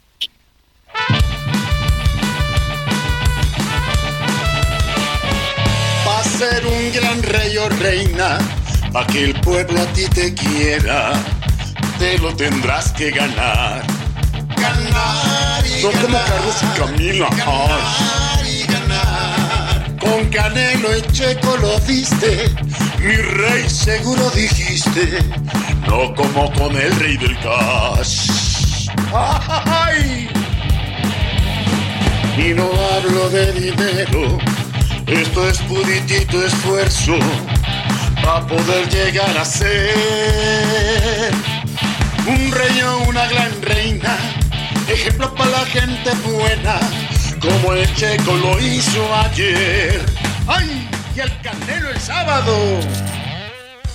Bueno, pues ahí están los curuleros en su homenaje a los reyes del fin de semana, tanto de Inglaterra como los de México, Checo Pérez y el Canelo Álvarez. No nos resta más que decirle gracias por su atención. Todo este equipo le agradece y lo esperamos aquí mañana a la una. Que pase una excelente tarde. Provecho. Hasta mañana. Acompaña e informa. A la una. Con Salvador García Soto.